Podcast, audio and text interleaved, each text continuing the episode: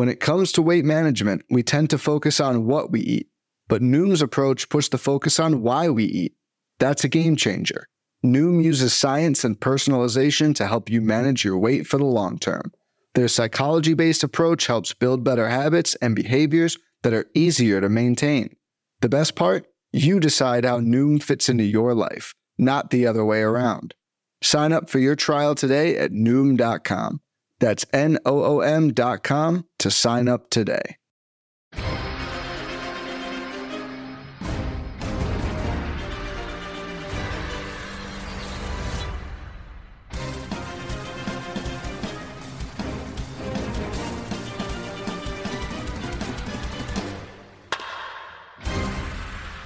What is up? Welcome to episode number 338 of On the Corner, the official pitcherlist.com podcast. I'm your host, Alex Fast, joined, as always, by the wiry Nick Pollack. Nick, how you doing? What is happening? That is not because I had an extra cup of coffee. No, it's because my beard is, I don't know. I called it a hollow beard. Yeah, I I think hollow hollow is good. Uh, uh, I'm wiry, like I said. It's like you and I are just destined to not be handsome. You know what I mean? Like obviously, facial hair so in right now, and uh, you and I just we're, we're no, just we can't do that. Boys. No, no, it's it's like my hair is bleeding out of my nose Oh, uh, lovely. from my That's- mustache. That's some That's an real grandpa stuff right there. I you know, I mean? know. It's it's not fun. As fast would say, we have faces for radio. Yeah, yeah, Um, we but got we are radio. we are going to talk about the top 100 today.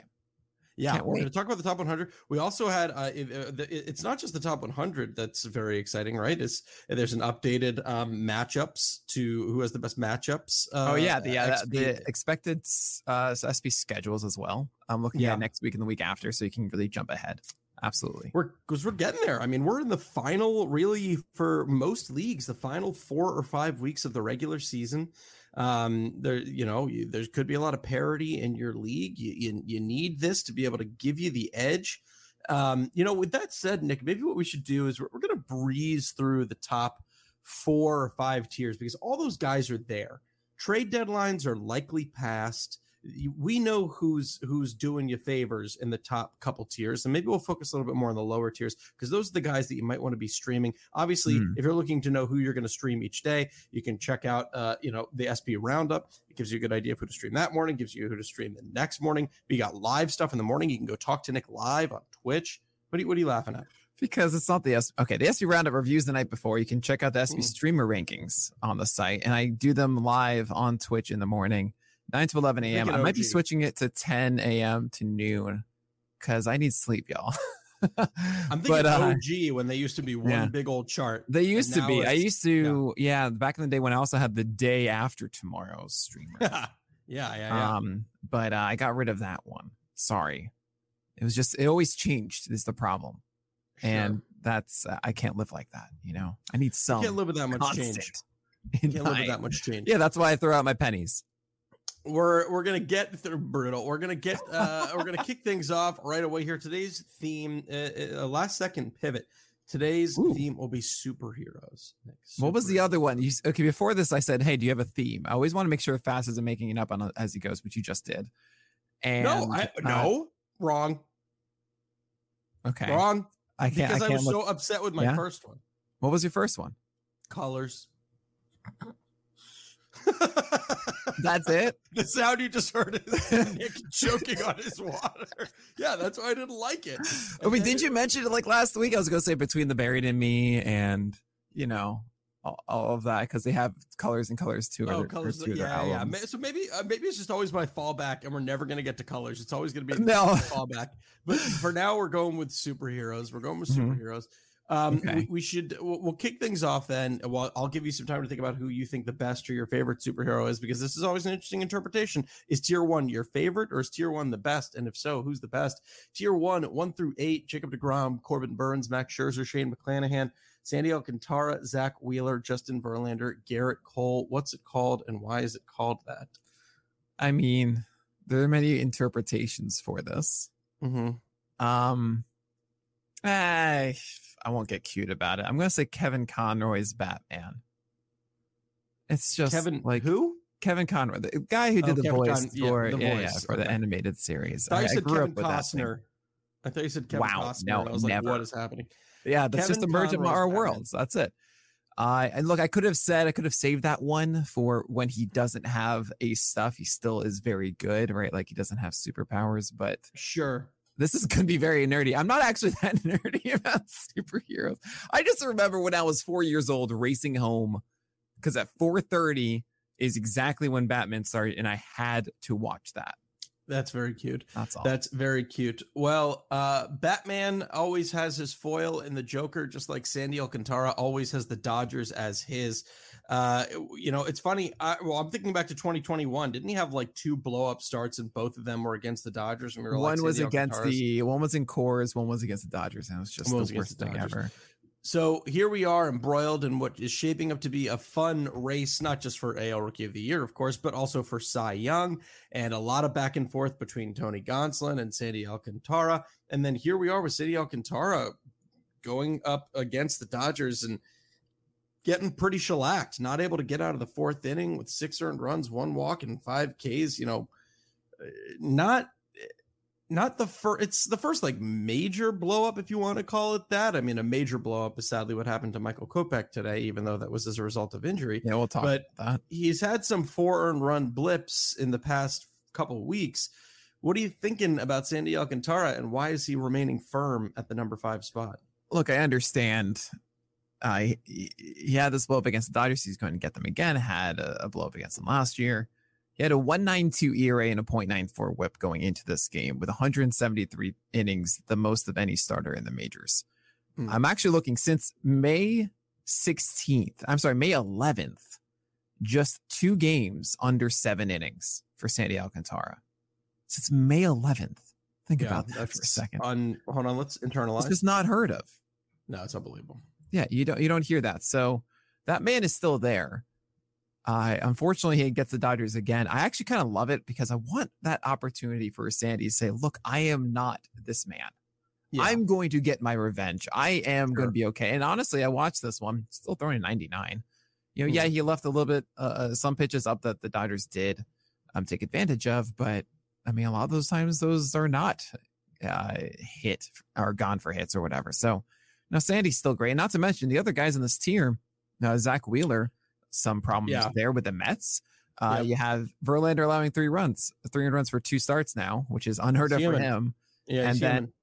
And then Gerrit Cole, you have, of course, what he's going through. So it's not like there is a de facto man to leapfrog Sandy anyway. So I just left it.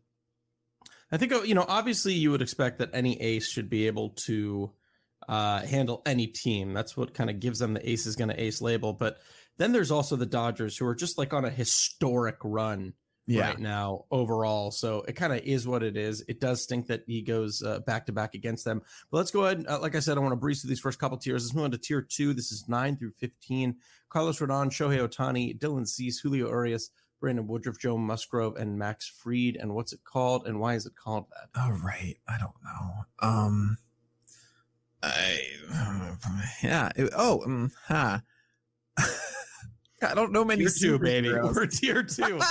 I don't know many superheroes. Okay, I'm gonna say Captain America. America because he was always like second to Tony Stark. okay. All right. Right. Fair enough. But still just But like good. a lot of people will be like, "Hey, no, I prefer this guy over that guy instead." All right, good. This is gonna this is gonna be a good one. I can tell we're shaping up for Yeah. good stuff down the line here. um, all right, great. The person I wanted to talk about in this year is Max Fried. You know, makes his return to the bump after a brief IL stint. Uh, seven innings pitched, does exactly the kind of thing that you would expect Max Fried to do, which is you know get a good amount of called strikes, have an okay amount of Ks, limit the whip, uh, and and go seven strong here. Um, obviously, it was it was the concussion uh, for those who, who weren't familiar. Um, what are you thinking about Max Fried moving forward? I think he's great. I think he's a stable arm for your squads. The 23% strikeout rate prevents him from rising further up the list. All these guys in tier two should be very studly for you. Uh, Max Fried is wonderful. I can see a case of putting him behind Urias even. Hmm. Um, but uh, yeah, I mean, there's there's no problems with Max Fried. And one conversation I was having during the stream today, uh, in the morning, and a little bit more in the list is how many just really great starters there are in the first the top 20 or so. And it's going to make next year's drafts, I think, easier for finding a good rotation. Mm. Uh, but we'll we'll we'll get to that later. It might be even inher- uh, emphasize those that want to get three early starters uh, more so because it is somewhat lopsided this year of the top 35 or so. Um, and then it's, it gets harder, but that's, let's talk for the off season. Something I'm starting to notice as it really hasn't well, changed that much through the year. You did say, you did say it's for the off season, but a quick question. I know you, you just said that, but a quick question. Yeah. Where is the SP1 ending for you right Entering now next. or next season? for next season? That's a great question. Like, would you have you Darvish or Shane be be comfortable with them as your well? Let me have this isn't a you question because you totally different the way you draft. But if you're it's a Darvish a, question. Uh, well, yeah, it's a dark question, but it's also like I can't no. say would it be an SP one because for you it would be an no, it would be no, an SP one. It's oh, never mind, fast. Um, he said it was a you question. Anyway, I oh oh okay okay very good um very good. Well, it's interesting because there is a de facto tier one. Uh, mm-hmm. now, me being a guy that's like, no, it's all right. You can have more stuff. Like, for example, entering this year, my ideal draft strategy was around six, seven, and eight, going Musgrove, Gausman, and Manoah, right? And hopefully you're able sure. to get McClanahan in the ninth. Like that was like great, and maybe tenth uh, Verlander. Like along those lines of getting three to four of those was what you were going for, and that worked out. Yeah. Um, but I mean, also there was some Trevor Rogers thrown in there, right? There was uh, uh, other bumps in that, but still, for the most part, if you were able to target that along with ADP, that worked out for you. Um, I don't know how that's going to fall yet. Uh, and I think that does outline how you want to approach it. Um, just understanding uh, the entire field is part of the whole strategy of what I suggest then uh, for your targets. But that said, yeah, I think I'm still going to be okay getting, you know, doing this round six through 10 strategy, even maybe more so than other years because it's very full before the drop off. Uh, I mean, uh, even in tier four, who will, which we'll get to, um, there are a lot of, obviously we'll get to it, but there are a lot of guys. I'm just like, that's that's a sud. You know, next year I'm going to be so thrilled having these guys as my what I have to get them as my SP two, three. Like, yeah, all right, that sounds fine with me. So, well, yeah, it, it, I, I'm curious already how 2023 is going to shape up.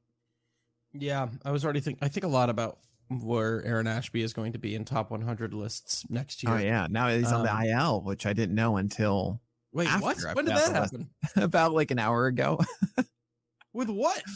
Uh, I believe it was a shoulder. Th- I have it right here. Hold on. But uh, yeah, Aaron Ashby's now on the IL, just in case you guys know. Uh, so he would be off the list. Shoulder inflammation. Oh, Jason Alexander was going to be is recalled and going to pitch in this place, and you don't want to wow. do that one.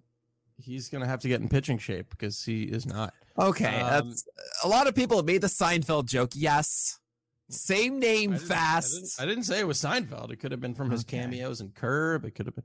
Um, all right. Uh, is he in Dunston checks in? I don't think so. Um, I know, right, but I did make to... that joke in the Dustin May write up because I couldn't help myself. Because you Please couldn't continue. help it. Yeah, exactly. Tier three here, 16 through 23, Alek Manoah, Aaron Nola, Logan Webb, Shane Bieber, Yu Darvish, Robbie Ray, Luis Castillo, Chris Bassitt. What's it called and why is it called that? Um, it's called the Shazam tier because I think some guys forget they exist, and he's they're also like absolute studs, you know. Mm. So like, hey, like we're really good, and we we're like Superman. now, obviously, uh, Alek Manoah falls uh, one, as does everyone in this tier, because of Max Fried's re-inclusion in this list. But two things I wanted to talk to you about. One, he, he struggled in his past couple starts. He wasn't able to get out of the sixth, you know, giving up seven run runs total to the Orioles over 10 and two thirds. Bounces back pretty well um, against the uh, the the Yankees, especially with that slider as yes. it picks up seven whiffs. I mean, that really seemed like the major story because he didn't have it really in either of those starts against the Orioles. The last time he had ended up pick, the last time he picked up more than five whiffs on that slider uh, you got to go all the way back to the middle of July against mm. Kansas City. Uh, what are you seeing here from Alek Manoah? You think this kind of signals that he's refound that pitch? That is a, the major deal um, for me. There's two halves of this. There's that slider, obviously 40% CSW and 35 thrown is a huge deal for Alek Manoah. Four seamer command, I think, was pretty good um, up in arm side. That's why you want to see. That means he's able to jam like Aaron Judge and everything. Now, keep in mind, the sinker is not what we want it to be. Uh, when that pitch is going, it's a 35% plus O swing, and this one was 25%. Start before was 21%. Uh, it's not quite the uh, the pitch that it used to be back, say, against the Red Sox uh, or the uh, the Royals. Royals was a 50% O swing and that one as he threw it 21 times. That's kind of what we're going for. Uh, so that's still one last element to be done. But the fact that he has that slider cooking means great things. That's why we had eight strikeouts against the Yankees. I will say the Yankees are not the same offense they used to be two months ago. Still, sure. an impressive feat. Glad to, to take advantage of it then, however you want to phrase it. Uh, Alek Manoah is in a good place. I didn't feel that I needed to adjust from last week. Okay. Uh, like I said, moving quick through these top tiers here. Spend a little bit more time in the lower tiers. Tier 4, 24 through 33. Framber Valdez, Tony Gonsolin, Kevin Gausman, Charlie Morton, Blake Snell, Lance Lynn, Spencer Strider, Triston McKenzie, Kyle Wright, and Zac Gallen. What's it called? Why is it called that? Racking your brain for superheroes over here. No, I have one. Um, it's my mother. Uh,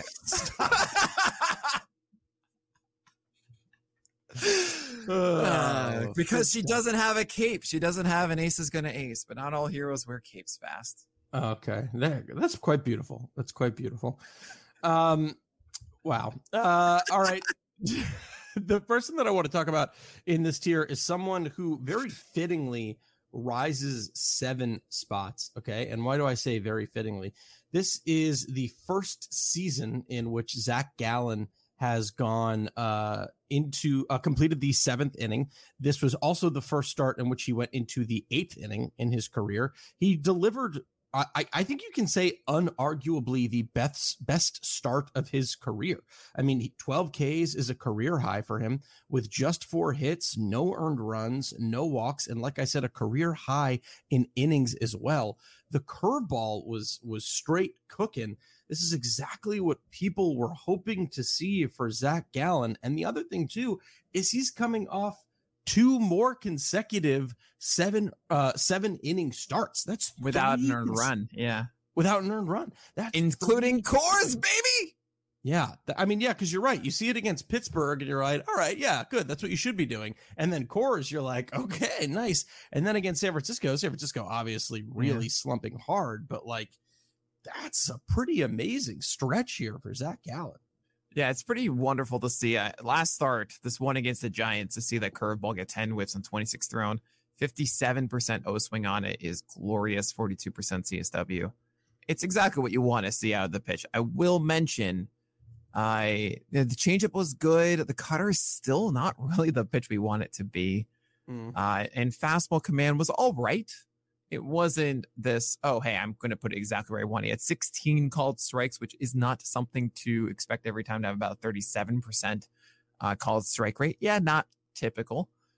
Uh, so Zac Gallen is in a good place. I think this was an extreme of a start. I didn't want to overvalue this one outing, but right, three in a row is great to see. This was the best one of the lot as far as getting curveball whiffs, only three whiffs in Colorado um, and and five against the, the Pittsburgh Pirates. But it's felt the most complete of them, and hopefully he does uh, take this with him moving forward.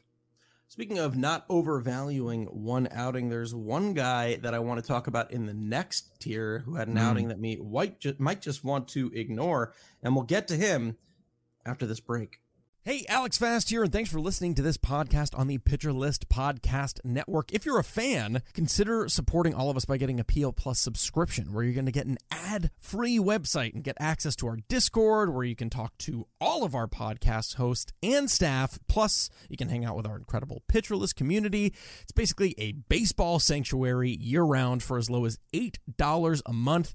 You can sign up at pitcherlist.com backslash plus, and you're going to get your first month free with promo code podcast. Also, don't forget to check out everything else we do as well from YouTube videos, live streams, newsletters, off-season articles, TikToks, breakdowns, over 15 baseball podcasts on our network. We can't stop talking about baseball even during the off-season. So sign up for PL Plus today at pitcherlist.com backslash plus and use promo code podcast to get your first month free. All right. Thanks for listening. Let's get back to the show. We're back. Uh, you couldn't hear this, but in the break, Nick was going, "Is this person a superhero?" And then I'd say, "No, Nick, that that's not a superhero." And he was saying, "Lies, superhero?" He's lying. Uh, Tier 5, 34 through 42. Nestor Cortes, Tyler Anderson, Christian Javier, Reid Detmers, Freddie Peralta, Jordan Montgomery, Adam Wainwright, Dustin May, Lance McCullers Jr. What's it called? Why is it called that? It's called She Hulk because um, a lot of these guys, I go, well, that's a nice surprise. Oh, and uh, you know, I saw the first episode, thought it was great, and uh, I, you know, just I'd never really heard of She Hulk before, and I was like, I have no expectations with this, and it's good. Sure. And that's wonderful that it is good. So, yeah, like look at all of these and tier five. I mean, really, like two guys, or yeah, yeah, two, three of them, I'd say, uh, all shock me here. Yeah, the, the, I don't know if this is the person I want to bring up that I hinted at before the break is a person of like, are they when the Hulk turns into the Hulk? Are they pre-Hulk? I'm talking about Reid Detmers. We were so excited about him last week. Hey, he's finally figured it out. He's on this this fantastic stretch for him. He's going up against the Tigers. They literally can't do uh, you know anything against uh, uh, uh well no, we said righties. We said they couldn't do anything against righties, and Detmers is a lefty, but he, he still drops the ball pretty hard with 10 hits, four and runs, two walks, and three Ks are we just at a point where his next start against the Blue Jays, we're seeing, hey, if he turns it around, we're fine. We can count it off as a blip. But if he regresses again, we're thinking mm, he's kind of droppable. So, okay. Well, let's hold on a second. Um, the rule of thumb is one starts an, ex, uh, an exception, two start suggestion, three start confirmation, right? So we have one start of it being bad. Feels like an exception. I have to lower him because I hate doing dramatic, massive drops whenever possible. And I try and get ahead of them if I can. Uh, so that's what I'm doing with Detmers here because the command on the four seamer and the slider, the two main catal- catalysts for his success, were not good. And you, we've seen here, even against the Tigers, if he doesn't have those, it, he regresses to how he was before the minor league stint. So that's what happened here. It's about, all right, Detmers, you're not always going to have it. We're not expecting you to always have it, mm. but I have yet to see you now go through your adversity period, right? As I talk about it often when it comes to young starters getting their first moment on the spotlight of performing well, they are going to hit a bump in the road. And how do they respond to that? Uh, Reid Detmers now has the Jays, not an easy team to face. He does have a slider that can mess them up. That is a lot of right handers down and in. They will go chasing at it, and he can get a lot of swings and misses on that. So I hope to see it and we very well could. I wouldn't say that a bad start there equates to a drop. He still could turn it around right away. He would still have the tiara. He knew the adjustments he made for the minors, and they came back and did well. He just needs to make those adjustments again. Hopefully, he does. I'm still holding right now. I actually would be tempted just to start him against the Jays and just hope that that was a one night bland uh, for Detmers before. Yeah, I, I, think I'm with you on that boat as well. The other person I wanted to talk about this year, though, uh, it, Dustin May, he jumps up 10 spots up to the number 41 spot. I mean, listen, if you're on social media, you, you saw what the reaction was to Dustin May's return. It was very, very good. 41% CSW. You got the King Cole, which is the best CSW on the day, picking up seven whiffs in that curveball, 10 called strikes in that sinker. Just really electric stuff. But if you read the roundup, it seems like there's still some concern here, not necessarily just because of the 71 pitches, but maybe that four seamer might not be heading in the right direction. Nick, what are you thinking about Dustin May? So, uh, um, we have this really fun thing on our site uh, that is our essential, uh, just like the Statcast sliders, we have ranks of of stats. And you can see all the red and everything among all mm-hmm. starting pitchers. This player ranks it um, this. So if you go to Dustin May's page and keep in it's mind like his hair. Do, it, what we do is we give them the amount if they were qualified, and then we put up an error saying needs more playing time to qualify. But if they did today, this is where they would rank. In ERA first, whip first, strikeout rate first, CSW first, fastball velocity third. How dare you? Loser. Uh, swing strike rate first, hard contact rate first, ground ball rate first, X ERA first, X WOBA first, walk rate 184th. Um, but I mean that goes goes to show like how dominant that star was against the Marlins. I do want to mention it was the Marlins, and Yep. watching this one, I put out the YouTube video this morning going over uh, uh, striking out the side. If you actually sit there and think how many of these pitches did Dustin May execute exactly what he wanted to do, not that many. Hmm. And that might be a hindrance for Dustin May in the future. We've seen this before. If a guy comes up, does an amazing thing. I think of Brandon Finnegan way back when in like 2015 or something, 16, had the best first week of the season or whatever. And then, I mean, he got injured, but he was never the same again. And we never really ever believe that to be real. Guys do this. And the one area where it cause, comes back to bite them is well, were they precise or not? And if Mhm. they weren't, their stuff was just leading the way against a bad offense. And that's what it was with the Marlins. So I did move them up because the stuff is back to normal. The curveball spin is insane. I think there are a lot of things about just how it was like 3,400 RPM, and you can see that thing move like anything. no, no. Um, but it's it's wild a little bit. And there's 11% walk rate, 184th in the majors. So I, I do wish we temper expectations a little bit. At the same time, he has to be picked up everywhere and started. I mean, he's going to get the Marlins again. And yeah, that's pretty dang cool. Like, I don't, I'm not, I'm saying he's not necessarily a top 20 guy, and not to mention Dodgeritis is a thing and how many pitches he throws sure. and all of that. But um, you're going to see some mistakes and you're going to see some mistakes punished. And I'm curious how the dust will settle here with Dustin May. All right, uh, let's move on then to the next tier where we're going to start breaking some of these guys down a little bit more, get into the nitty gritty a little bit. Tier six, 43 through 50, Pablo Lopez, Edward Cabrera, Miles Mikolas, Marcus Stroman, George Kirby, Logan Gilbert, Jeffrey Springs, Jose Urquidy. What's it called? Why is it called that? Oh gosh. All right. Um this is called I I came up with one, but not for this one. Um oh I, I'm trying to think of superheroes, man. Uh Ant-Man. He's involved, but he's no one's favorite. okay. All right. Fair enough. Uh, let's. Oh, I don't even mean for this to happen, but we're going to start with Marcus Stroman. Um, I- what? Why? he's, he's the he's not a tall pitcher, but I didn't even mean it like that. Is what I was saying. Uh, for Um, Ant-Man? Oh. Yes. Um, well, you know, that helps with his stuff. it is in no means Yeah. a judgment on him. I Yeah. love Marcus. Yeah. Um, we're going to start with him though. He, he very something very interesting in that most recent start against uh, Milwaukee. Something that we haven't seen since his third start of the season against Tampa Bay. What what was it? You have any idea what I'm talking about here? Uh, are, are you talking about 19 splitters?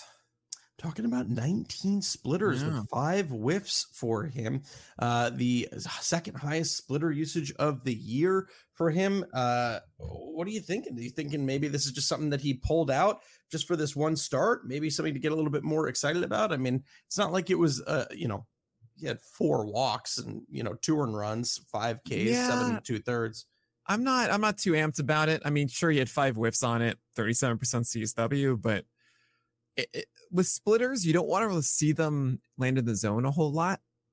And it looks like you have the intent of going pretty much under the zone a lot, or about half of these, and the other half are just kind of floating up a bit. And that's very susceptible. A splitter that's in the middle of the zone is as hittable as anything, more so than I think a lot of pitches. Hmm. Uh, and it's more dangerous to do that. I, I, I think I, I don't know. I'm not, I'm not too excited about it. I think it's just kind of Marcus Stroman. Marcus Stroman's fine right now. Cool. You did what you're supposed to do against the Milwaukee Brewers. That's wonderful.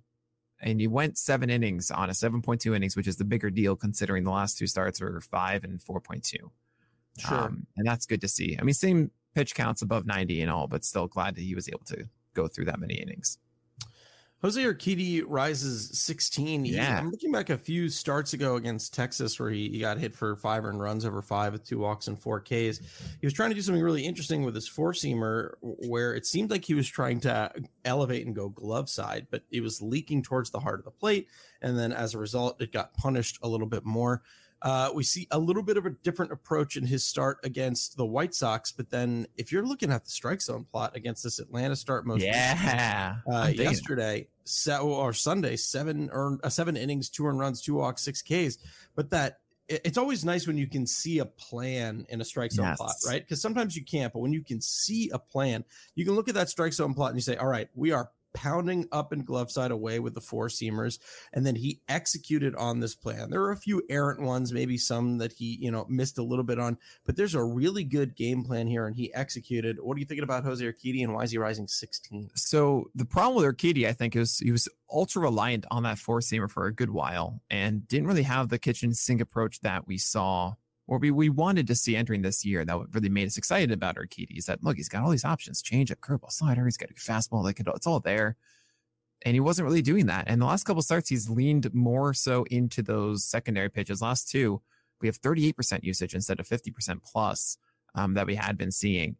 And that's exciting to me to see those other pitches come out of the woodwork and do well. The curveball at a 52% CSW against the White Sox then you see the changeup do well 20 uh, thrown you 20% usage, 35% CSW. Those did well, 50% O swing on them. Yeah, the four seam up and in um, to lefties there, as you were talking about. That's great to see. It, it it's all working. It's it's firing all cylinders is what it feels like for Jose Urquidy. Now, mm-hmm. I don't think he becomes like a top 40 guy. I don't have him right there, but this feels a lot more steady. And the Astros have a really nice schedule the rest of the year. So I think you can start Urquidy confidently through the end aside from the Orioles, who they play seven times. Um, moving into tier seven, 51 through 59, Frankie Montas, Sonny Gray, Jesus Luzardo, Joe Ryan, Brady Singer, Lucas Giolito, Drew Rasmussen, Merrill Kelly, and Martin Perez. What's it called and why is it called that? This is called Aquaman because if it doesn't pan out, you're swimming with the fishes. Oh, very lovely. Who better to start with than Sonny Gray, bouncing off, coming from a really great start. I believe he's going either today or tomorrow as well. Uh, Kansas City on last Tuesday, six innings pitched, one walk, no earned runs, 10 Ks, three hits. He gets the King Cole in that start in large part thanks to that curveball, which maybe looks like it's having a little bit of return to oh yeah to, to, to you know form here. 39% CSW, eight over 31 whiffs in this one on that curveball. Finally, it's about dang time. Yeah. Look, I, I still am waiting for the slider to become a bigger pitch, only 15% CSW in this one. But I see that curveball do wonderful things, hover the uh, down and glove side area of the zone and underneath it. I don't want Sonny Gray to be the guy that just goes fastballs, four seam sinker, and then get through his starts that way. That is not how Sonny Gray has success. It's just not. Um, now, do I think that Sonny Gray's curveball is back completely? No. Do I think that this is everything? I feel as if he still needs that slider a bit more. And we haven't quite seen him sustain this for a while, but it's a good indication um, that at least he's taking a step forward in the right direction. And like, okay, maybe this is the start of something really cool. So I'm excited about it. Are you? It looks like he is starting tonight against um, the Rangers. Uh, the I'm going Rangers, for it. Yeah, uh, I'd start it there. Yeah. And then he gets San Francisco. So two nice oh, yeah. starts. Let's go. Sonny Gray this week. Let's move on then to Jesus Luzardo, who rises nine spots, close to that top 50 once again. Um, you know, another guy who, you know, we've been talking about the Marlins who got uh shellacked against the Dodgers, and he was not one of them. I mean, it's it's it's tough to make the Dodgers swing and miss, and it's even more tough to make them do so 13 times on the same pitch which is exactly what Jesus, Jesus Luzardo did in that start. I mean, he dominated with that pitch. What are you thinking about Jesus Luzardo? Jesus Luzardo has come back from the IL, and before you know, before he returned back in April, what got me excited about Jesus Luzardo was a couple things. One, scratching the sinker in favor of four seamers. Two, throwing four seams at 97 as opposed to 95 and change. And three, leaning on that curveball about 40% of the time, or at least focusing on the fastball 40% or less. And what we've seen coming back is the curveball has not been very good. Uh, the fastball has been more sinker than four seamer and more about 95 and change. However, this changeup is insane. As you mentioned, mm. in these four starts, he has yet to have a start where the changeup is under a 25% swinging strike rate. All four starts have had above it. It averages a 31% right now in those four games. 41% CSW, 100 batting average allowed, 32% usage. It's not like this rare pitch that he's throwing. This is absolutely killing it right now. Mm. And I I first saw it and I said, okay, this is abnormal. This is not the Jesus Luzardo that I saw having success. I can't just jump in on that because it's not, you know, it's not the story that I know. Sure. I'm buying more into it now because it's been four straight starts of it. And he did it against the Dodgers and he did it against Atlanta as a Southpaw. Now, keep in mind, that was a worse overall start against Atlanta. Five innings, four earned runs. Fair. Still, I think that pitch was really good there. Obviously, this Dodgers one, seven strikeouts, 6.1 innings with 13 whiffs on it. Oh man, I am I'm hankering for this changeup now. I think it's really good. Um, he locates it down in the zone often. He does float it into the zone a little too much in the middle at times. But man, I'm I'm excited about it now. As long it, it can go really two ways now, right? It can be exactly the same thing moving forward, and that seems like that's a good thing. Fine, or the curveball and fastball could catch up to it, right? Can actually, uh, you know, add to this, and that's the Sure. thing that I'm hoping will happen. Now, there's a third scenario where the changeup goes away, and the fastball and curveball are not good either, and that's really a problem. I see that as you know, if you just want to do stupid probabilities and not give any weights, which you should, but whatever, that's two out of three outcomes that are okay. Then all right, I'll I'll keep going for Luzardo, right? Uh, I hope that's the case. As long as the changeup stays at this level, things are great. And four starts, I mean, that seems pretty awesome to me. I'm really tr- uh, this is oh my god wow so this is a fun exercise here Fun. I'm trying to see so the Dodgers swung and missed uh 13 times at a changeup right and Mhm. thanks to just the beauty oh this is fun Nick this is fun Is it we got a fun one we got a fun little we got a fun little break here okay Okay. we got Yeah. a fun little break. So Jesus Luzardo swings, uh, gets 13 whiffs from the Dodgers on his changeup. Okay. From what I can tell so far, there are two other pitches that have elicited 13 whiffs from the Dodgers. Two other Okay. pitch types. Okay. Yeah. Meaning now, uh, from what I can find, too, they have yet to swing and miss at a particular pitch type more than 13 times. So what he did tied the record for most whiffs from the Dodgers, which is very impressive. However, one pitcher got the Dodgers overall to swing and miss 13 overall times on a four seamer. Which Oh pitcher was it? Which that was start- the longest question I've ever. I know, I know. I'm trying to clarify. I'm trying to clarify. Let me do it again. Oh my god! Everyone is like, oh, baseball has specific stats. Yeah. Yeah. Um, All right. So which pitcher Had four seamers missing 13 13, times. Yeah. This yeah, year. I'll- yeah, and while you think, let me restate the question so it's clear. The Dodgers have never swung and missed at one particular pitch type as a team more than Yeah. 13 times in a game. However, they have Jesus one at Luzardo- 13. Jesus Luzardo did it with his changeup 13 times. Uh-huh. One pitcher did it with his four seam 13 times, and one pitcher did it with his slider 13 times. Okay. The pitcher who did it with the four seam is an NL pitcher. Who is it? The pitcher who did it with his slider is an AL pitcher. Who is it? Okay. Carlos Rodon. No. No. I'll give you one more guess on four seamer. Give me the division. Uh, give you the division. It is Yeah. the NL Central, and Yeah. these aren't theoretical surprises. Like this person is known for his four seam, and that person is known for their slider. Okay, that makes it, e- I think, a little easier. I had an idea. I mean, did Brandon Woodruff do it? No, good guess though. Uh, Burnes? Mm-mm.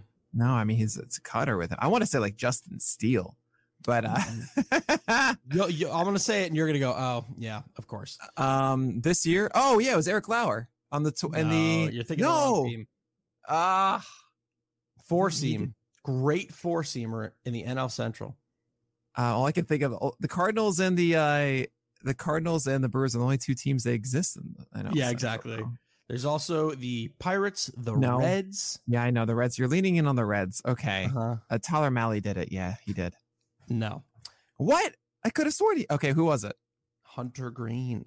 Oh yeah, I remember that 13 one. That was in I think yeah, April or May or something like, or I don't know actually. I don't. I remember this ridiculous start where all of a sudden he It was April. did well right. against the Dodgers. Well, I, I pretty much said every month there. Don't give me any credit. April, 16th. Who this is an AL Central. Dylan Cease, did they face him? Dylan Cease. Okay, that was my Cease. first thought. Okay. Whew. So that's very that's a cool fact. Only three pitchers have gotten 13 whiffs on a single pitch type from the Dodgers. Dylan You know- Cease's slider. I was wondering to myself. Sorry to interrupt you. This is what I do all the time. I'm the worst. I am. I'm terrible. Um, I was going to say to myself, man, Nick, this might be the only podcast where we might go, not go a little bit long. But you made it. Look at you. You you, th- you didn't trust me when I said we're going to spend more time on the back end. I, d- I honestly didn't No, Yeah, Yeah. that's fine. That's fine. um, all right. Uh, no, I, I do it for a purpose. So we're gonna stick in this tier too. We're not moving on. We're sticking with this Yeah. tier. There, well, there are a lot of guys here. Yeah. There's a lot of guys here now. I don't want to move off of Luzardo. There's one last point I do want to make. Oh, I went ahead, back and thought, sorry. you know what? Let me actually see because it feels abnormal to me that Luzardo's doing this. Let me look at stuff beforehand. His last two starts, he did increase the, the changeup usage, and he did actually have a lot of swing strike games with the changeup. It was overall 15% usage though before the injury. Last two starts, he used it more. Final one, he got. You know, it wasn't a good outing. Um, and the one before that, it was actually solid and it complemented. But yeah, this kind of stretch with the changeup isn't really something we've seen before. Very good. Um, there's Who one person. There's one person in this tier Yeah. who fell pretty precipitously, despite the fact that Yeah. they're coming off. ooh, I don't know, like six or seven or eight quality starts in their last like six Yep. or seven or eight. And that's Merrill Kelly. Uh, six innings pitched, three walks, three and runs, seven hits, six Ks against a- great offense in the Cardinals. Obviously, a very poor quality start. Still a quality start. Yeah, not really a CSW darling, but didn't really do too much different. Although you're you're hitting him down pretty hard. What's the logic behind this? big It's just kind Kelly? of uh, some uh, some reorganization mixed with the fact that I think the Diamondbacks do not have a good schedule the rest of the way. Um, yeah, I'm, I'm worried about that with Merrill Kelly, and I think his stuff is fine. Uh, he's had this glorious season. Uh, but yeah, it's not like Merrill Kelly is just, oh, you know, he's winning me my leagues right now. Like from this point moving forward, I don't see Merrill Kelly as a sub three ERA pitcher. I just don't see it. I'd wager that he's not the rest of the way. So, with the tough schedule ahead, without his stuff being exceptional in any real way to me, I, I lowered him down to here. I still recognize that you're going to hold on to him and start him. And yeah, that's where he is. But he's not like Miles Mikolas. He's not like Adam Wainwright. He's not like Tyler Anderson. He's not like Jordan Montgomery. These other guys that are not necessarily these exciting strikeout names. I mean, Montgomery's gained them again. But yeah, you're going to you're going to keep starting Merrill Kelly, but he doesn't deserve to be the, uh, the the high regard he was before. We're going to move on then to tier 8, 60 through 66. Andrew Heaney, Nick Lodolo, Patrick Sandoval, Justin Steele, Michael Wacha, Mike Clevinger, Sean Manaea. What's it called and why is it called that? Well, okay, hold on. Frankie Well, Montas and Lucas okay. Okay, My, Frankie Montas and Giolito just fell like 15 spots. We talked about Uh, Montas last week. I know, just saying like, hey, it's just not getting better for him. Okay, Lucas Giolito, it's getting to the point of you might drop him, and that's okay. Uh, the changeup needs to get better. Fastball velocity still a little bit down. Martin Perez takes a dip because the changeup is getting worse. Mhm. and it as another start of it getting worse. So I'm scared. This might be, you know, I understand you can start him another time or two, but don't hold on to Martin Perez too long here. Um, and then Drew Rasmussen, once again, a lot of whiffs, a really good cutter and slider. He goes 10 spots above those two cats, you know? So, all right, that's all I got. All right, good. Uh, what what is that next year called and why is it called then? It's called Cyclops because, um, you know, sometimes he can great, but if he opens those eyes, oh boy, it's disaster. It's a disaster, and we'll get to some of those, but we'll start with uh, the good stuff first. Nick Lodolo, we were kind of dumping on him for not really seeing the stuff that we were promised, and then what does he do? He comes out against Philly and he gets 11 ball whiffs and a 37% CSW. Real nice pitch mix, just kind of keeps it even. Kind of, he doesn't elevate the sinker, he keeps it pretty low, but keeps the curveball right below it. What are you thinking about Nick Lodolo moving forward? Yeah, I do hope that Nick Lodolo can get the I don't know what I just called him. Nick Lodolo can get him uh, get his fastball up more as opposed to that YM lock that is at 35% right now. and want it at 29%. YM lock is height, middle height, and you want it to be elevated, not middle height. Middle height's the worst. Um, so you want it at 35%. Or sorry, he's at 35%. He's at uh, league average is 29. Get that lower and get more high lock. Uh, now it's also kind of like a four seamer, to be fair. Uh, he has one of those lower arm angles that gets distinguished as a sinker, but we've seen from say like Andrew Heaney, uh, for example, that it's really a four seamer at heart. Um, and those normally have a 51% high lock, and Lodolo has only a 43% right now. So hopefully he can get that up. Uh, but I still love his, his curveball. Um, he has a 21% swing strike around the pitch, 33% CSW this year. Uh, while the changeup can do a little bit more, I actually believe he axed it. Um, mm. A question. No, he um, he got rid of it. Uh, only six thrown in that last start, and sadly, I do not have data for the previous one. Uh, I watched it, but it was a Field of Dreams game. I don't have it, so I, I, don't I don't have that on that one. But the curveball looked a lot better, a lot more whiffs. Uh, 58% O swing on it is glorious. Um, as you can hear Zelda in the background, and all poor can, Zelda. You can hear. I'm sorry. Oh no, she's, she's, no, no, no. She's not crying. I think she's she's just babbling and talking. Uh, oh, she really? Loves oh. She wants she wants her Yeah, it's uh, she's like the, the PC kids or so oh, no, when they hear Nick Lodolo. Oh, she's crying. She's totally crying. Uh, but uh, like, oh, you said she's crying, and then you laughed on the podcast. Great. Yeah, there it is. How dare you, uh, Dad? Yeah. Uh, 33% swing strike rate on the curveball across 33 thrown is a wonderful thing. And he gets the Phillies again. I think he's still a cherry bomb, but has the opportunity to soar past it. If I came up to you and I said, and you didn't watch any games that night, and you came to me and you first actually, and you said, Alex, how did Patrick Sandoval do? And I said, he did great. He had 12 whiffs. You would say, oh my God, I'm so glad his changeup is back. And then I'd say, no, Nick, 12 whiffs on his slider. And you yeah. go, what? Patrick Sandoval with the career high whiffs on the slider against Detroit when that dominant, complete game shutout, just four hits, nine Ks, no walks. We're pulling the Maddux here. Fewer than 100 pitches, just brilliant from him. But again, not with the changeup, with the slider, Ugh. enough to boost him up 10. Yeah. I mean, all right, the slider's this good then things are great. 74% O swing is what? Okay. Okay, buddy. At the same time, I need to see that changeup working, you know, and without that changeup, I, I don't believe that he can just be fastball slider. That's, that's a problem. Uh, the Tigers are really bad too. And maybe this got into Detmers' head as he couldn't come through on Saturday after the follow up of Patrick Sandoval. But yeah, I mean, it's nice. This is why he is a cherry bomb. You can't be one without something sweet here's the suite. Now, hopefully, he keeps doing that. I'm not buying into him completely soaring now because of this. Mm. Um, the next person we should talk about is Mike Clevinger and whether or not he's droppable. Really has the start against the Dodgers, and you're like, all right, it's fine. He did okay to start and he fizzled off, but we can allow that. Then he goes up against Washington, five innings, one run, four walks, and three Ks. And you're like, all right, I, I guess I kind of survived it. He got me the win. That's fine. You think, all right, he's going to go into Miami. He's going to dominate that weaker offense, and you get one strikeout. Now he's going up against the Guardians, his former team. But you have to figure if he's not giving you a serviceable start tonight, which is Tuesday night, if you're listening to this now, mm-hmm. probably it's probably time to just go ahead and cut bait with Mike Clevinger if you haven't already. Yeah, it, it's bad because the Breakers are just not getting whiffs. And they didn't against the Nationals. They didn't against Rocket Road. He hasn't, he didn't even do it when he got eight strikeouts. That was just with the four seamer uh, against Arizona. That's not it. Oh, and throw in the fact that he was at 93 as opposed to 94, 95 in that most recent start against the Marlins. Four walks, one strikeout. How am I going to butter my bread with this? Hmm. It's just not. This isn't the Clevinger that we expect him to be.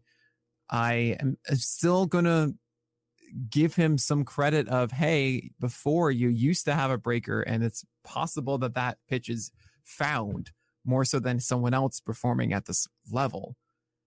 But yeah, I don't really want to start my Clevinger a whole ton right now. It is a 3.63 ERA and a 121 WHIP at the moment for the year, but it does feel like it's going to get worse. That's going to be another guy, not to think too far ahead, who's going to be very interesting to see where he is in people top 100 next year with a full healthy offseason. Obviously, we'll have to see where he ends up uh, as he will be a free agent this year. But obviously, you know, we could be having a, a conversation about whether Mike Clevinger is someone's pick 300 next year, which is kind of crazy to think about. Um, let's move on to tier nine, No. tier 60. What? No, Oh, Nick, what? no. We got to talk about Justin Steele. Justin Steele and Michael Wacha. Justin Steele and Michael Wacha. They both did great again. Great. Look They at the go up list. another There's 10. there. Oh my god. They get another 10. We spoke about him last week. Don't care. It's amazing. Oh 10 whiffs on the four seamer, not four on the on the slider for Justin Steele. This is incredible. Get Right. him. Nick, host And Michael rest Walk has a 228 ERA and a 104 whip. What? Oh, oh, what? This is the first time I, I made her cry 338 again. 338 episodes. I got to play. Guess who Nick wants to talk about? I, all right, I, I will say at the end of each tier. Is there anyone else you'd like to hit up on? So we're gonna move on to tier nine. Six. I try. I try not to have weekly repeats. That's my whole thing. It was just quick. Was just quick. Six. Just let's just quit right now. Let's just quit. 67. My, my daughter. Oh, uh, 67 through 76. Jose Quintana, Corey Kluber, Noah Syndergaard, Jameson Taillon, Erod, Luis Garcia, Jose Berrios, Aaron Ashby, Roansy Contreras, David Peterson. What's it called? Why is it called that? The Flash, because we're going to go quick. Oh, okay. We're, oh, we're going to go quick. You don't quit. You want to go quick. I want to go quick. Uh, and then, uh, uh, yeah, and I'm not going to make any more jokes. Corey Kluber, the first person that I want to talk about, he he rises eight. Someone that we uh, obviously weren't paying too much attention to because of that shellacking that Baltimore gave him. But you know, listen, Who remembers that one? You struggle against the good offenses, and you do well against the poor ones, like the. Yankees, where he Okay. goes six innings Okay. with two earned runs, four hits, one walk, and eight Ks, earning himself a uh, a, King Cole. Now, uh, didn't we used to have? uh, Maybe I'm totally wrong. Didn't we used to have how many King Coles and Gallows poles they got over the course of the season? Yeah, we listed, have uh, two. up on their- Uh, Yeah, we he's got two. King That's his second, Yeah. right? Yeah, Yeah. that is his second King Cole of the year. Uh, obviously, the, the the- cutter here leading the way here with the nine whiffs, just really spotting the heck out of that pitch and that start. What are you thinking about Corey Kluber moving forward? Corey Kluber's fine. I mean, yeah, his cutter was really good in the start against the Yankees, had nine whiffs and 31 thrown. Um, I mean, I feel like Corey Kluber's just been a solid guy for you all year. I haven't given him as much credit as I think other people would want me to. It is a 433 ERA, but I think that's more of just some really bad clunkers that got in the way. Maybe I should be uh, punishing him for those, but just seems like, all right, as, long as you're not facing a tough team, you can go after starting Corey Kluber on a given night. That's what a Mhm. Toby is. Um, the other person I wanted to hit, well, there's a few more I wanted to touch upon in this Yes. just so I don't get yelled at. Um, and the first one is Noah Syndergaard, who also rises nine spots. Eno Sarris with the very fitting tweak today, where he said, you know, Noah Syndergaard's four seamer grades out to be one of the worst in baseball by Stuff Mm. Plus. And I believe he also said the changeup was not very good as well. And what happens when he goes from a team that actually probably looks at baseball savant? They get rid of the four seamer, they get rid of the changeup, they significantly drop the usage, and they amp up the surprise, surprise slider and sinker usage, turning him into a pretty new pitcher here. And what have the results been? Pretty good. You know, obviously wasn't a fantastic start against the Nationals here, but maybe that's what happens the first time he was trying to tinker. But since that point, back to back starts against Miami and in Cincinnati, 13 innings pitched total with five earned runs, two walks, and 10 Ks. Not fantastic, but better than it has been. Are you thinking that this pitch utilization change can lead Noah Syndergaard to being a fringe top 50 pitcher again? Well, that's a little deceptive because yeah, 39% usage of the slider against the Marlins and then only 14% against the Reds, where it was sinker four seamer most of the time there. I I I think Syndergaard is who he is. He'll always have an elevated BABIP. Uh, his his whip is always going to be high. He's a Toby. Like you throw him out there and go, all right, this will be six innings, hopefully of two three runs. Call it a day. Let's go get a beer at the pub. Okay. You know? Um, yeah, yeah, I'm with you. I'm with you. Um, Eduardo Rodriguez returns uh, from, from his stint away from the team. Uh, debuts uh, or re-debuts this year against the Angels, going five with no one runs, three walks, and five Ks. You know, we, we hadn't seen him since May. Uh, not really sure what we were going to be getting here, and we actually ended up getting a, a, pretty decent start. Now we just kind of have to think about what Erod's going to be for the rest of the year. Is he going to be what he always has been, which is a high 1.2, low 1.3 whip guy with like a, you know, is, is this a guy who's going to help your team get to the playoffs? And if so, is he going to help you stay in the playoffs? Uh, okay. So Eduardo Rodriguez entering the year, you're saying, oh, Eduardo Rodriguez, get him out of Boston, get him to the Detroit. You have a better division, mm-hmm. which is really funny because he had one of the worst schedules ever to start yeah. this year. I mean, just in an absolute nightmare and you have that really good four seamer. I think that we think the changeup could get better, and then all of a sudden, a ride is fixed. And what has happened? The four seamer from a 15.5% swing strike rate last year has fallen to a 7.5%. And I was hoping that maybe after this state, we'd see some life back into this. Mm. Um, high lock, high location was about 50% of the time. Um, last year, it's been about 30% uh, this year, and we did not see high fastballs in this uh, return the changeup not missing bats, one whiff, uh, one whiff on the four seamer in 26th thrown. He had sinkers, uh, sliders, and cutters, and it was just like, all right, I'm just trying to grind out five frames here, which he did. But this is not the Eduardo Rodriguez that you want him to be. Can he be a Toby? Maybe with this stuff, but he is not the top 40 possible pitcher that you envisioned entering the year, he still has work to do. There is a possibility Eduardo does get better after the first start back from the IL. I call it a still ill for a reason. Mm. Same time, 91 on the fastball, not 92.5 that it was in 2021. There is a lot of work to be done. Uh, Lord knows you're going to want to talk about this guy who, has uh, been struggling recently. He falls 18. Uh, Luis Garcia. Um, it's funny at the beginning of the year. I knew it. Uh, at the beginning of the year, you know, you got through an okay March and April, and then really cooking with gas in May over 27 innings pitched. He had a 267 Woba against with a 233 ERA. And then it has gotten progressively worse for him uh, month over month over month and has really not been pretty ever since the All Star break, as both the ERA by month and Woba continue to climb. What are you thinking here from Luis Garcia? First of all, I would watch a YouTube series that is fast saying cooking with gas. Cooking with uh, gas. Uh, cooking with gas. Here's my propane. Um, but uh, last five starts have been an atrocity for Luis Garcia. ERA over five, WHIP over 1.5. Uh, slider usage or slider CSW has gone down tremendously. Um, I think he's getting gassed a bit. This is what we saw last year, ending with Jorge Soler's home run. And I think it might be more of the same for Luis Garcia down the stretch as the slider isn't as good right now. And he's trying to make it work with four seamers and cutters, and it's not quite the answer.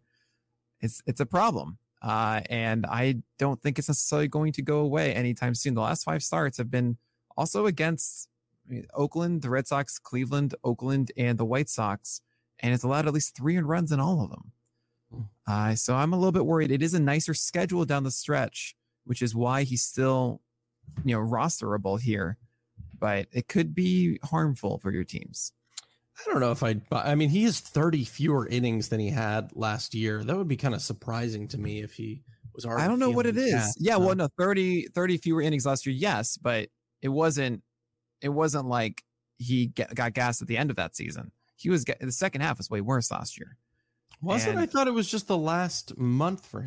the second half was way worse last year. Wasn't and, I thought it was just the last month for him? It was about the last two, if I remember correctly. I could be wrong in this. Uh, but I do remember a lot of like, hey, is Luis Garcia okay? Is he fine? Is he not? Mm. And it's it's seemingly uh, similar now. It was yeah, it was just September. Okay, it was just September. Yeah. Still, um, you ran out of gas then. Maybe this it's something carrying over. Maybe the playoff run too. I don't know when you're cooking with gas, you'll run out of it. um, one thing I want to know about uh, Roansy Contreras, who is minutes away from making uh, his start against Atlanta, would you be starting him tonight? Nah, I have in the bottom of the questionable starts here, which I'm more harsh on these days. Um, that is, I will put starters I don't like in the questionable one as proper questionable. Um, and I didn't like his command with his fastball. Loved his slider, getting a lot of whiffs, but I think there's still polish left for Contreras. Atlanta can put on runs in a hurry. Um, I think it's too risky for me. Anyone else in that tier you would like to discuss? Oh, look at you. You were so kind, fast. Uh, Jose Quintana's command was really bad last start. Uh, and it's the first time I've seen that in a long time from him. So hopefully it's not the beginning of the end. Aaron Ashby's on the IL, as I mentioned. And David Peterson is technically not allowed to be on the list, but I cheated because Taijuan, I didn't know if Taijuan Walker, or sorry, rather, the Mets hadn't confirmed it was him against the Colorado mm-hmm. Rockies. It should be. There's no way it's not in my book, but fine. Not fully confirmed. But because it's Rocky Road, I want to start David Peterson. So I wanted mm-hmm. to get him on the list so people could know that. Okay. Tier 10 here, 77 through 87. Ranger Suarez, Ross Stripling, Drew Smyly, Josiah Gray, Eric Lauer, Taijuan Walker, Cole Irvin, Alex Cobb, Alex Wood, Michael Kopech, who sadly will probably not be in the list come tomorrow, and Domingo German. What's it called and why is it called that? It's called Soldier Boy because they're coming back from prior dominance uh, to actually be relevant again.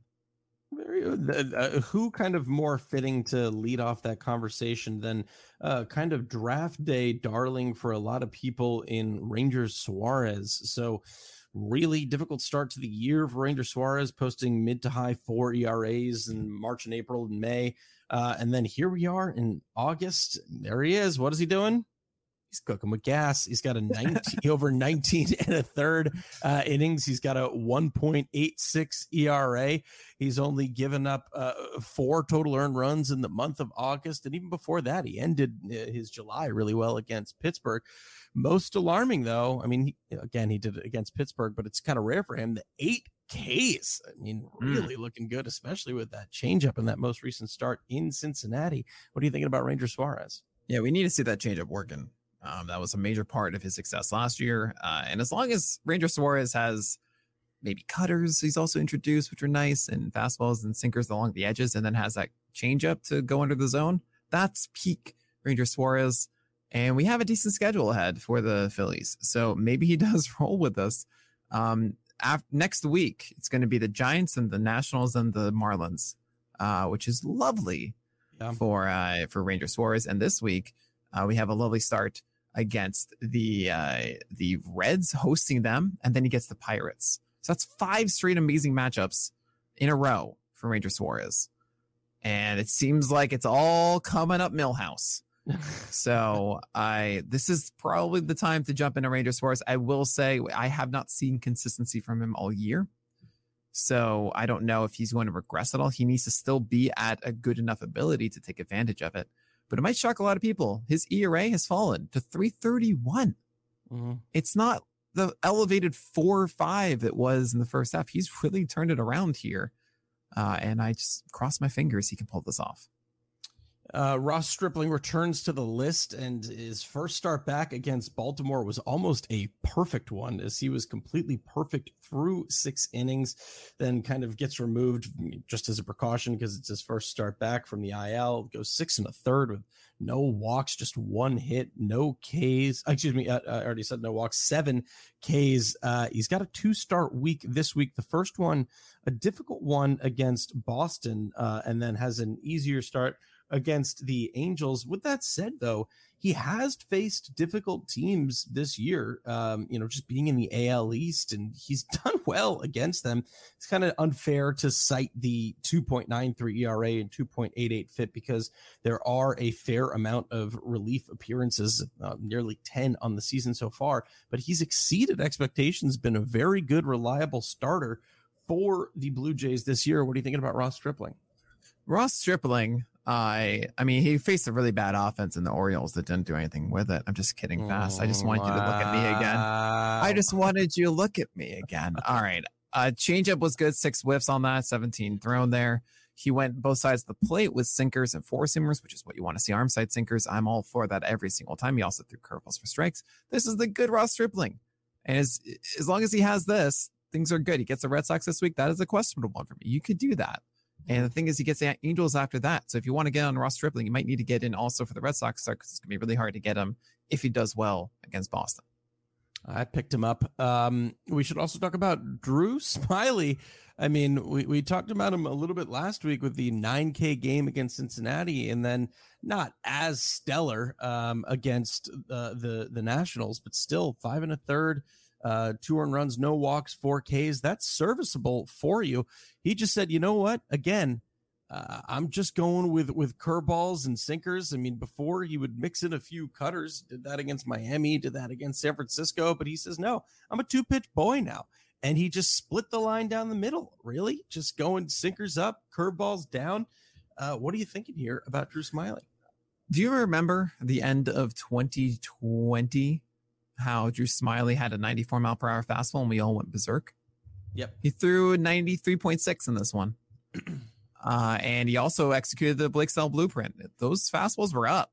I mean, that was a massive high lock uh, in this one. And then he had the curveball down and his YM lock for the entire start was only 19% as he had amazing pitch separation. That's that's what's up. that's that's what I'm looking for. Uh, I don't know if I can buy that sticking because it isn't a typical thing for Smyly to have that velocity and amazing pitch separation. He's been good at getting the curveball down, but not necessarily getting getting that uh, sinker up. But this is ooh, hmm. yeah. If only I had that data from the Field of Dreams game. Dreams game, yes, yes. If only Oh god, it is frustrating. He uh, did have a 52% O swing apparently, but I don't know. I don't know how much I believe it. We'll see. You uh, it says a zero percent zone rate. How am I supposed to believe this? Yeah, you can't the the two largest fallers in this tier, we don't really need to talk about too much in Taijuan Walker and Michael Kopech because both could theoretically be hitting the IL or at least one yes. is conditioned. I mean, Taijuan Walker is... is... pitching tomorrow, but Kopech was a weird scenario before. I'm just like, all right, I don't want to deal with this. Your boys, Alex and Alex, have weird schedules, and they're one of those guys you just jump in for a moment to get like the Cubs when they face them, and then you don't start them anymore. Yeah, man, it's a shame Alex Cobb didn't pan out the way that we wanted him to. I've never, it's rare, not since Mitch Keller a couple of years ago have you been able to write off nearly a full season to bad luck. Uh, now, but it's not like yeah, been, I remember that one. Oh man, I billion. Yeah, uh, I do remember the beginning of the year getting a DM from you saying, "Am I crazy?" But I want Alex Cobb instead of Alex Wood. I'm like, no, you're not crazy. I can see no, the other way. And yeah, it wasn't Cobb. I mean, it wasn't Wood. It was John Means. Oh, John Means. I mean, mm-hmm. I, I, I don't know. I'm just saying, I'm like, yeah, it's it made sense, and it's also I, I was just laughing because like I have Cobb one above Wood right now.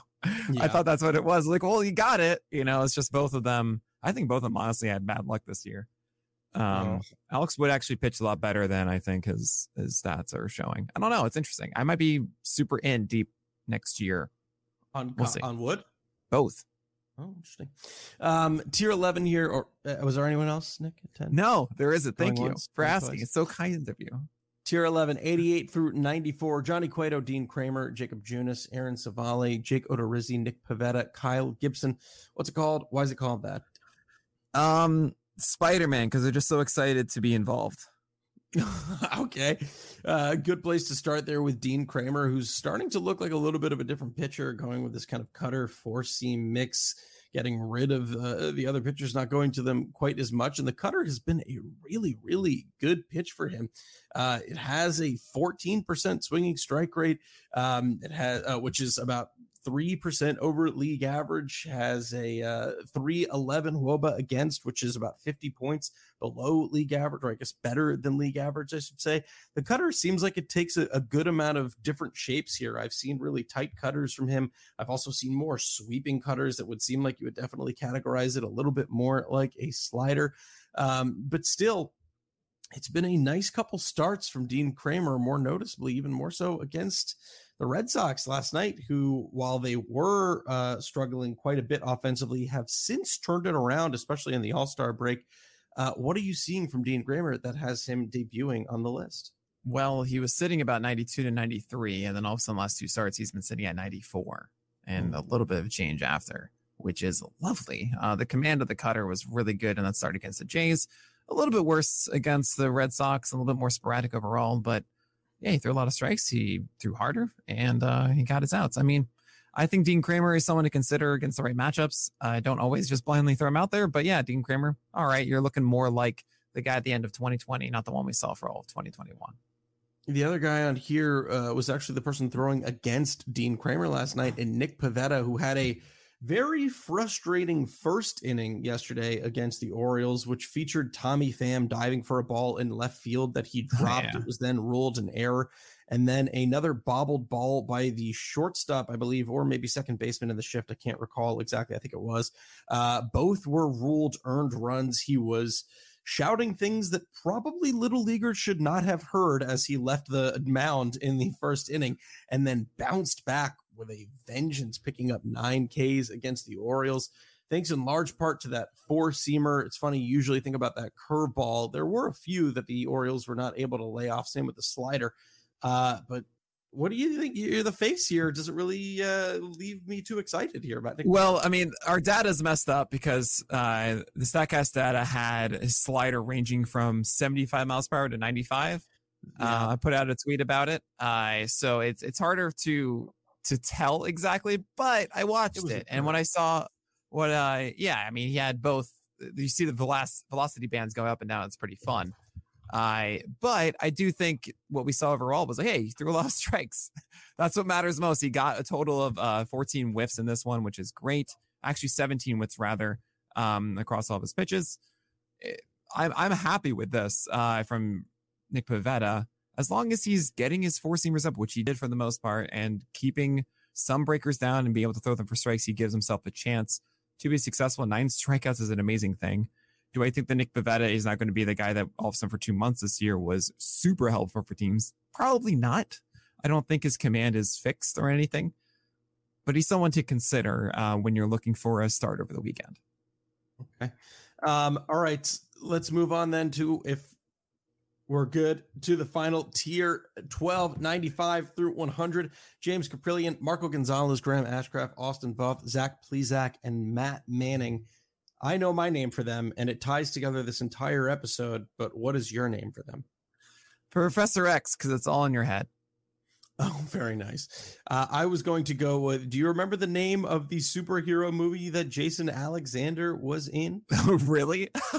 it came no. out in 1994. One of my no favorites. One of my no absolute way. favorites as God, a little kid. No. oh, was he, oh was he was he like Lex Luthor? No, no, no, no. Uh, I loved this movie. as he would make a good Lex Luthor, maybe. I don't know. It starred the Wayans brothers. Oh God. Damon Wayans was the lead.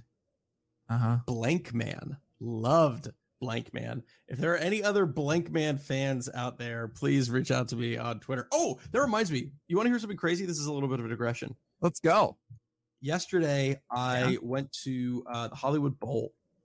Okay. Very first As time. one does. Very beautiful yeah. venue uh, in in in uh, in, California, uh, in LA, to go see this band Hiatus Kaiyote that I really like, this Australian kind of jazz band. And when we left, we left a kind of weird way. We like accidentally went backstage. I don't know how. I was like, "Is this the way out?" And they're like, "Yeah, sure," because it's just California. And then I got this this tweet from at Tweems T W E A A T W E A M E S that said, "At the risk of coming off like a weirdo."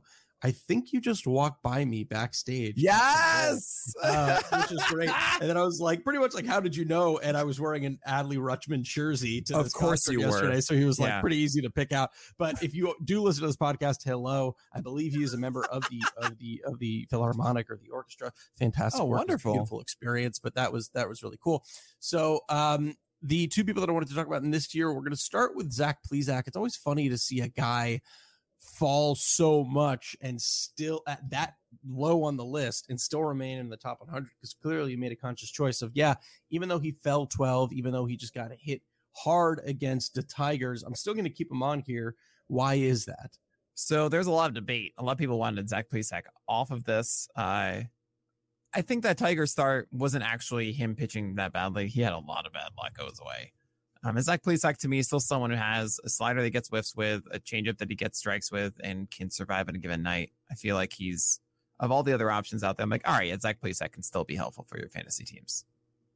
Last but not least, number 100, very much reminiscent of that meme of that girl who looks at something like very interested and then, you know, turns her eyes away and then thinks about it again and then goes back. You know what I mean? That back and oh, forth yeah. one. Because um, here we have, yeah, mm, uh, Mm, uh, he, he returns in August against Minnesota, and you're like, oh, 1K, three and runs, five innings. Mm, not for me. Four walks, no thanks. Then against Tampa Bay, seven Ks, no one runs, three walks over seven innings. All right. And then he goes to the White Sox. He gets hit 10, 10 hits overall, four and runs. And you're like, all right. And then here we are against the Angels. Zelda's very thrilled about it. One walk, six Ks is are we all being fooled here? Or are we setting ourselves up for failure he's or? at 100 fast he's someone interesting. I'm all right he has patterns ni- looking at the numbers. 94.5 on his fastball last two starts after being around 93 or so. Um better slider too and i do wonder if if he can be in the mold of say your james Kaprielian, your cal quantrill your anthony desclafani your uh your fastball slider guy that can Mm. just get through six innings and be all right as a toby that could be the future of matt manning as i don't really like anything else inside that repertoire so we'll see at least it's something as I've been out on Manning for a while, but fastball velocity 94 95 is very good. And if that sticks around, we might have something. all right um nick so who is your answer for the people who is your favorite superhero I mean, it was Batman. I said, I told you that. it was it was indeed batman yeah because you I mean, yeah, it was just that. what I, yeah, it's what I grew up watching and stuff. I mean, with all the Marvel stuff, I think, I don't know. I don't know. Tom Thumbs Holland's up. Superman or uh, Spider-Man. spider-man thumbs up or thumbs down on the most recent batman film I, the most recent Batman. Oh, the one with, what's his name? Robert Pattinson. Mhm. I mean, it's the same thing that everyone feels. Great first two hours, really bad last hour. not ever wrong uh The last, the last, the last hour, it was like such a drag. wrong uh They they uh, created this horrible climax because they needed to have one that is so dumb. And but I thought it was a really, I thought it was really good having the Riddler as kind of like a common person. mhm. Um, I thought that was really smart. It was a really nice tone and everything. But yeah, that was that was unfortunate. But yeah, I enjoyed it. All right. Well, you'll have to hear about us debate this a little Sorry. bit more on the Nick and Alex baseball show. Why would we put the people through that? That's all right. If they're still here at an hour 14, they deserve a little insight into our lives. Um, all right. That is going to do it, though, for episode number 338 of On the Corner, the official pitcherlist.com podcast. I'm your host, Alex Fast. and I'm Nick Pollack, and we'll talk to you guys next week.